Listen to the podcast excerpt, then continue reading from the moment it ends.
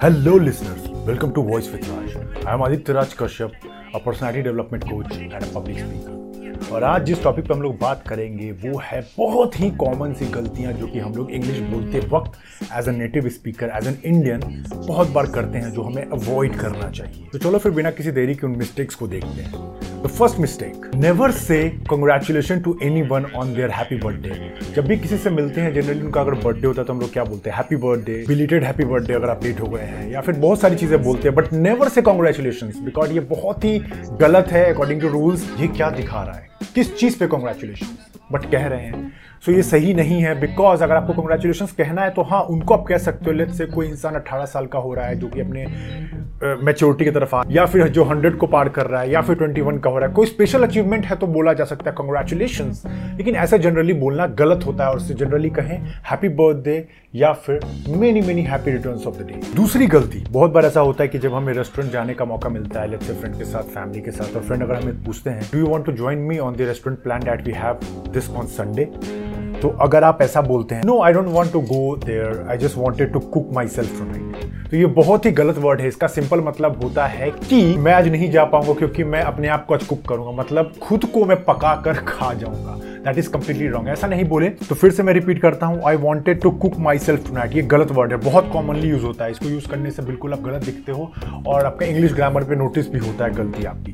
तो ये आप ना करें। आप सही वर्ड यूज़ कर सकते हैं। I am going to be cooking for myself tonight मतलब मैं अपने लिए खाना आज रात में बनाने वाला हूँ। सो मैं आज रेस्टोरेंट नहीं जा पाऊँगा। This is the correct phrase तो इसका ध्यान रखिए। नेक्स्ट गलती पिकअप वर्सेस पिक बहुत बार आप ऐसा बोलते होंगे just want to pick up from this T shirt जो कि गलत है, इसको बताने से पहले मैं आपको इसका मतलब समझाता हूँ। पिक का मतलब होता है चुनना। लेट से टी शर्ट्स के ऑप्शन है लेट से आपको टॉप चुनने हैं। लेट्स से आपको खाने का कोई सामान चुनना है तो चुनने की जब बात आती है तो हम लोग पिक बोलते हैं। लेट्स से आप कहते हैं which pair should I pick not which pair I should pick up ये गलत है। पिकअप का मतलब जनरली होता है उठाना। जैसे कि बोल सकते हो आप I just want to pick up my delivery और या फिर आप कह सकते हैं I will pick up you from the restaurant मतलब कि मैं आपको वहाँ से उठा लूँगा, मैं आपको वहाँ से लिफ्ट करूँगा। बेसिकली उसको लिटरल मीनिंग देखे इसका तो पिकअप मतलब उठाना लिफ्ट और पिक मतलब होता है टू चूज़ तो ध्यान रखें पिकअप और पिक में। हर जगह ऐसा नहीं यूज़ करें कि I just want to pick up ये गलत हो जाता है। The next mistake that is the biggest mistake जो मैं भी पहले बहुत करता था, लेकिन मैंने इसको समझा और काफ़ी सही किया। आप लोग भी सही करो।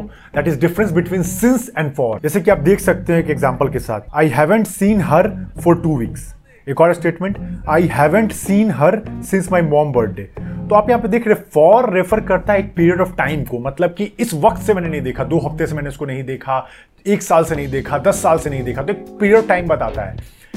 लेकिन जब हम बात करते हैं सिंस की तो ये पॉइंट ऑफ़ टाइम दिखाता है कि मैंने उसको 1965 से नहीं देखा, मैंने उसको वेडनेसडे से नहीं देखा, मैंने उसको अपने मॉम के बर्थडे से नहीं देखा। जब आप किसी पॉइंट ऑफ़ टाइम को रेफर करते हो, तब आप सिंस का यूज़ करोगे जब आप किसी पीरियड ऑफ़ टाइम को बता रहे हो, जब स्पेसिफिक टाइम नहीं है तो आप फॉर का यूज़ करोगे। Next difference is that between loan and borrow बहुत बार आप सुनते हो कि I just want to borrow your tablet for my online classes borrow का मतलब होता है कि अगर मैंने आपसे आपसे सामान लिया है तो मैं आपको उसको वापस कर दूँगा यूज़ करने के बाद। लेकिन लोन का मतलब होता है जब आपने किसी चीज़ को लिया तो आप उसको रिवर्ट करोगे विथ इंटरेस्ट विथ सूद, जिसको हिंदी में बोलते हो सूद के साथ। जैसे कि आप देखते हो कि बैंक से कभी भी आप बोरो नहीं करते, आप लोन पे लेते हो, क्योंकि आपको उसको रिवर्ट करना है। लेकिन आप किसी की हेल्प मांग सकते हो, किसी से कुछ ले सकते हो, उसके लिए आप बोरो शब्द का इस्तेमाल कर सकते हो। तो गाइज़ यही थे टॉप फाइव मिस्टेक इंग्लिश के, जो कि बहुत लोग करते हैं, बहुत कॉमनली इवन मैं भी पहले बहुत करता था बट मैं सुधार रहा हूँ। अगर आपको ये पॉडकास्ट पसंद आया है और अगर आप और इंग्लिश की गलतियों को जानना चाहते हैं तो आप हमें मैसेज कर सकते हैं। आप हम इंस्टाग्राम पे जुड़ सकते हैं। इंस्टाग्राम पे मैसेज करने पे मैं सबके रिप्लाई करता हूँ। तो अगर आप सफ़र कर रहे हैं कॉन्फिडेंस के साथ, आपका कॉन्फिडेंस हाई नहीं है, आपको कम्युनिकेशन स्किल पे काम करना है, आपको अपना इंग्लिश बढ़ाना है, आपको इन सब चीज़ों पर काम करना है तो आप हमें मैसेज कर सकते हैं। हम लोग ऑनलाइन कोचिंग और ऑफलाइन सर्विसेज़ भी देते हैं, जिससे बहुत ज़्यादा चेंजेस आ सकता है। तो अगर आप इसका पार्ट टू चाहते हो और गलती को जानना चाहते हो तो हमें नीचे कमेंट करें या फिर इंस्टाग्राम पे मैसेज करें। और अगर पॉडकास्ट आपको अच्छी लगी हो तो लाइक ज़रूर करना शेयर भी कर सकते हो, ताकि बहुत लोग जो है इस गलती को कर रहे हैं। वो ना करें, और अगर पहली बार आप यहाँ पे पॉडकास्ट चैनल पे आए हो तो सब्सक्राइब या फॉलो करके जाना ताकि आप ऐसे कोई भी अपडेट या पॉडकास्ट अच्छे वाले मिस ना करो। चलो फिर मिलते हैं किसी नेक्स्ट पॉडकास्ट के अंदर। अपना ध्यान रखो। जय हिंद।